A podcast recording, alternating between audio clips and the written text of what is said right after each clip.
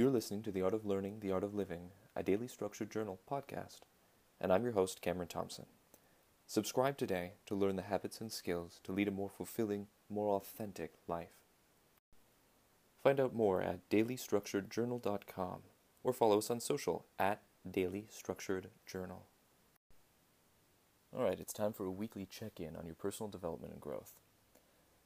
Try to think over the past week, reflect on it, take a moment, go over the last week in your mind, noticing any patterns or trends in your behavior, in your relationships, and in your habits. Become aware of those areas that you may have particular struggles or challenges, and also be aware of what went well, what worked particularly effectively.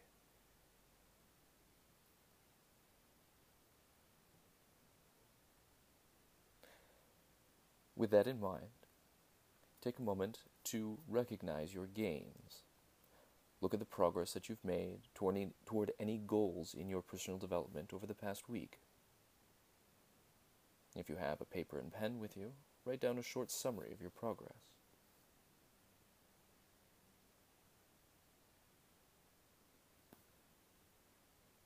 Now become aware of those areas of ongoing struggles. Summarize the areas in need of continued growth. Articulate them out if you can to yourself. You can write them down if that's helpful. Identify the skills or habits you need to develop in order to succeed in your growth and continued development. Feel free to write up a brief summary for yourself. And now take a moment and look ahead over this coming week as we begin. Give yourself a moment to look over the next seven days. Are there any particular challenges or unique circumstances that you foresee might need special attention? What concrete steps can you plan to take in order to handle these events as best you can? You may find it helpful to write these down on a small note card or post it note. Now set some goals. Set one concrete, actionable goal for improving this week. What are you going to work on specifically each day this week to get you closer towards your goal of a more fulfilling and flourishing human life? Write that goal down somewhere so that you don't forget it and keep it with you. Now, Finally, plan a positive experience or experiences. Think about one thing you can do to care for yourself this week. Write that thing down and commit to carrying it out. I wish you all the best on this coming week, and we'll check in again next Monday. For today's mindfulness exercise, Sit in a neutral, relaxed position with both feet flat on the ground. Begin noticing your body. Feel the physical position of your body where you are sitting. Notice your head. Is there tension in your forehead or jaw?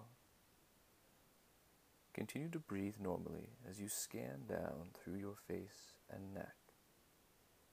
Notice if your muscles feel relaxed or tense. Is your head bent in any particular direction? Turn your attention to your shoulders. Notice their position, relaxation, or tension. Perhaps you feel the chair against your shoulder blades. Continue to scan your back and front torso. Notice how your body feels in your chair. Scan your attention down and observe your hips and bottom, then to your thighs and calves. Lastly, notice your ankles, then feet and toes. Feel the ground holding your feet, pushing back against the pull of gravity. As you do this, if thoughts enter your mind, notice them and return your attention to the physical sensations of your body. Do not judge your body, do not judge the sensations. If you feel pain, notice it, but do not get stuck thinking about the pain. Practice being able to observe without making a judgment.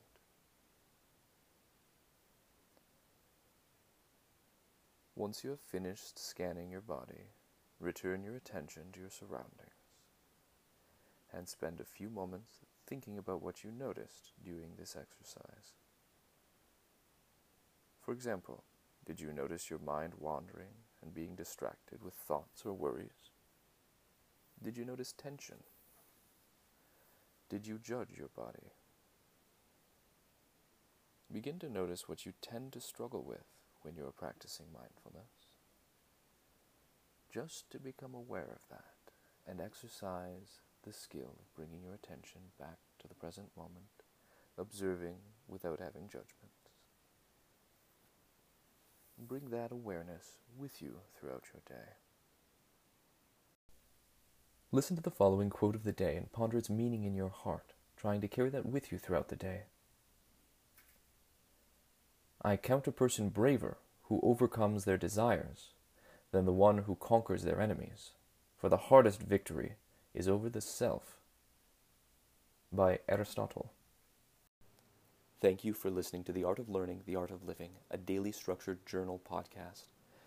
I would love if you subscribe to this podcast to continue to learn the habits and skills to lead a more fulfilling, more authentic life. You can find out more at dailystructuredjournal.com or follow us across social media at Daily Structured Journal. See you next time.